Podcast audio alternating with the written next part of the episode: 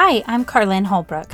I'm a John Maxwell Team certified coach, teacher, trainer, speaker, published author, and influencer with more than 25 years of global leadership experience. If there's one thing I've seen firsthand time and time again, it's that the best leaders inspire others to follow their purpose and their passions, while the influence of a bad leader can literally tear down people's potential. Join me for a few sips of leadership tips that will help you become a better leader by first conquering the hardest person to lead you.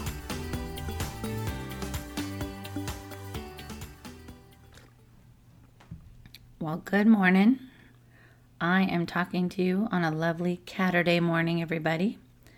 And I've had this this phrase in my mind for a few days. I've been noodling around and thought, I'm going to talk to you all about this.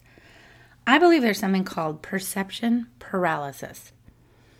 Hear me out. I think this plays out in a lot of different aspects in our life because when you think about it, so much of what we do, so many decisions that we make, even in our personal life, we always think, well, what are other people going to think? Or what are they going to think? Or how are they going to look at me or judge me or whatnot? And I think sometimes we have this perception that everyone else is looking at us and worried about what we're doing, when in reality, we are not the center of everybody else's universe.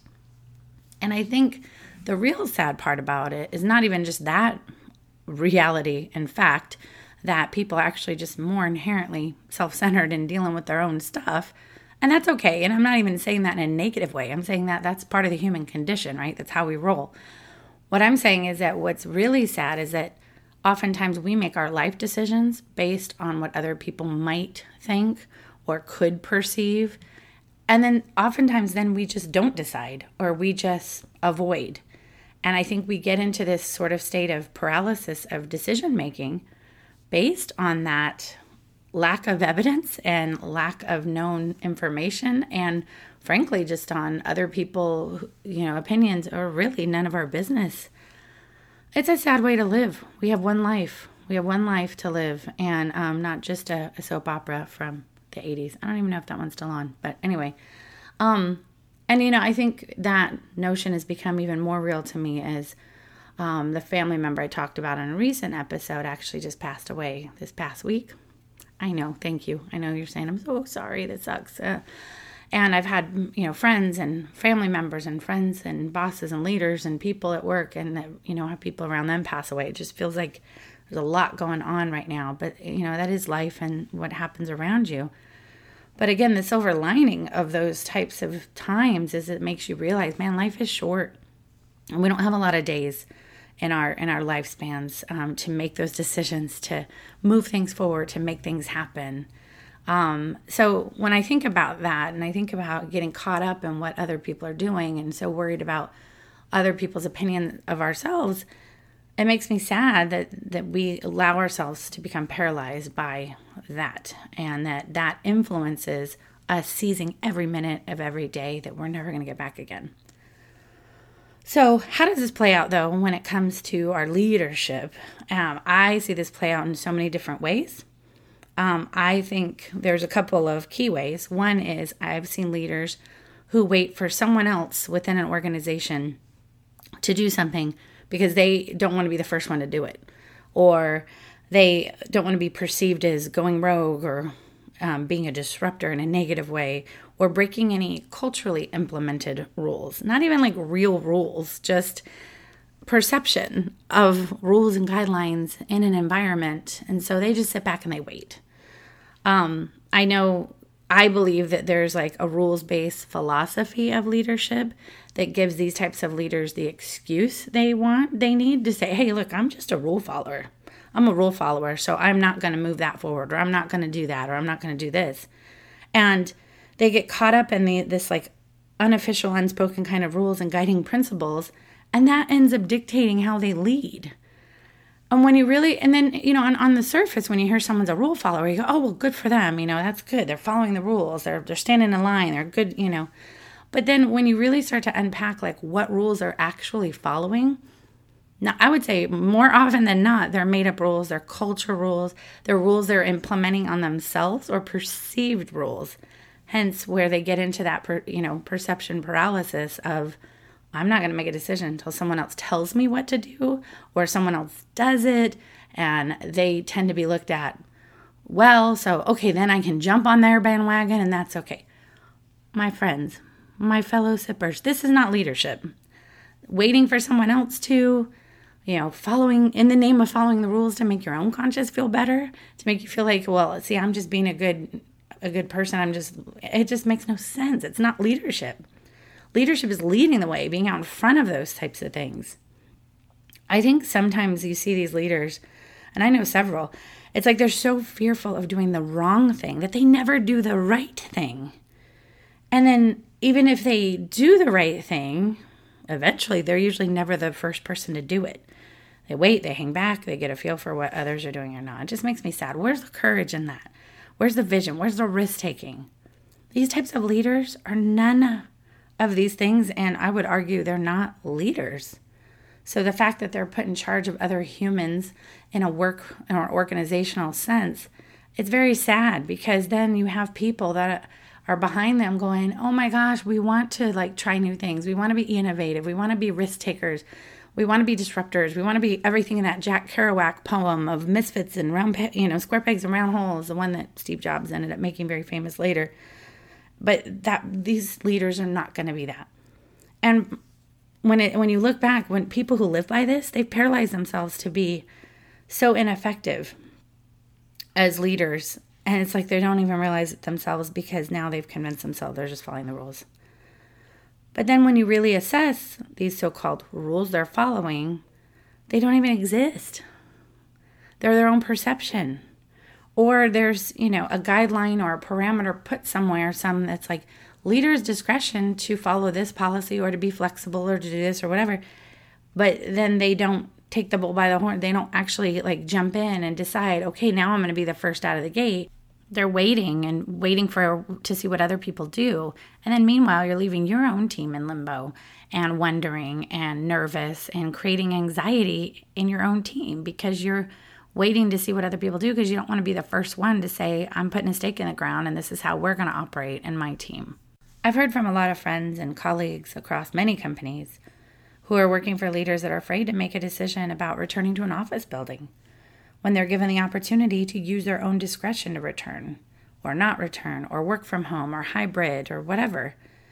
This is to me a classic example of you're being given the parameters. So why are you hanging back? Why are you waiting to see what other people do?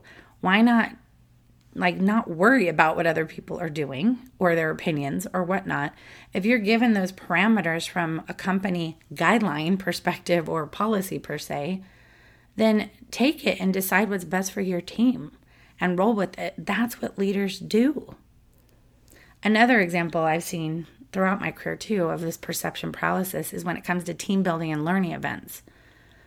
A lot of leaders will not want to either spend the money or spend the energy or the time of, you know, creating learning events or opportunities or sending their people to conferences or helping them to carve out time in their schedules to build their skills and grow because of the perception that, oh, well, then that must mean your team doesn't have anything better to do. Or the perception of, oh, wait, you're spending money? Well, you have, if you're given a budget and you're responsible for it, and you decide that that's as a leader and you have that kind of authority to decide this is the what better way to spend my money to help my team, eh, why not go to your leader and defend that? This is what we need. You want this? We need this. We need our team to grow. We need a team to upskill. We need to train. We need to. But there's again that perception of, well, that seems like a nice to have, or people might look outside in and go, well, how can they do that? They must not have anything better to do. Another way I've seen people just become paralyzed, so then they don't do it at all. They they encourage learning, from like a high level perspective oh yeah we want people to learn and grow but you don't actually put your money where your mouth is. You don't actually walk the talk and make it part of that because there's this fearful of other people's perceptions and that is extremely sad and worried so much that you even if you can defend and your leader's fine with it you're worried too much about what the perception is outside of you and that's a detriment to your team and to them growing and learning. So, guess what? They're going to leave and they're going to go somewhere else where they can grow and learn and upskill and have someone invest in them from a time and resources perspective. All right, so we all want to avoid perception paralysis, the trap. Let's uh, sip on some ways that we can do that. So, first sip. First, you got to define what truly is a rule or policy.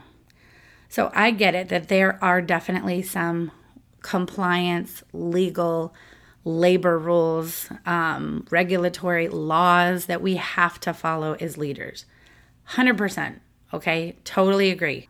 Uh, really dig into what truly is law, what's policy, what's regulatory, what's union stuff, you know, all of those things, and really compartmentalize that against what are these perceptions or these guidelines or these unspoken cultural type norms that you might be imposing on yourself or your team that really aren't rules and guidelines. And that is an extremely important differentiator to ensure you're not falling into the perception paralysis trap. All right, sip two. Don't be afraid to lead the way, to carve a path, to be the first, to have, you know, courage and the conviction to stand up for your team, to make decisions, to think differently about how you're leading and what you're doing and how you're working and, and new processes and systems and ways of, of doing things in your job. I had somebody tell me a long time ago, I don't pay you to be a yes person. We give you a paycheck to hear your opinion. I would like to think that that's true. And I know that there's not there's some really terrible leaders out there that do just want you to do what they tell them. And frankly, if you're in that situation, it's time to brush up the old resume and get on LinkedIn and start looking for new jobs.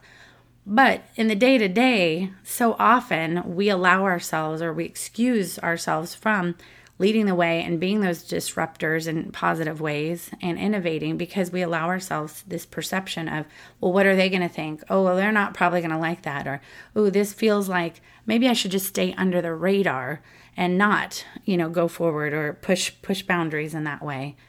But why not? If it's something well thought through and you it makes sense, and what's the worst it can say? No, no, thank you. We're not doing that. Okay, at least you tried. At least you had the courage to stand up. At least you had the courage to to move, you know, push forward. And so what also if you try something and it doesn't work? Don't allow yourself to be fearful of that. Now you learn. There's your training. All right, sip number 3. Keep in mind as leaders, if it's going to be, it's up to me. You have to think that way as a leader and stop worrying because leadership is not looking at what everyone else is doing and then following them. That's a follower. That's somebody who's not going to lead the way and, you know, really bring their teams forward and do awesome work and, you know, create job satisfaction and and you're going to lose good people and constantly continue to lose people people. So if it's going to be it's up to me. It's not up to the person above you, to the side of you, anywhere else. It's up to you. Don't look at what your peers are doing or not doing. Who cares? Listen to your own heart, listen to your own mind, and lead your team. Perception is not reality, it just feels like it is. So don't let fear rule your decision making on what's best for your people. Don't become paralyzed by perception. Thank you for having a cup of coffee with me. For more sips and tips, connect with me on social and follow Leader Sips on Facebook, Twitter, Instagram, and Pinterest. And don't forget to visit my website, carlinholbrook.com. Until next time, keep on brewing.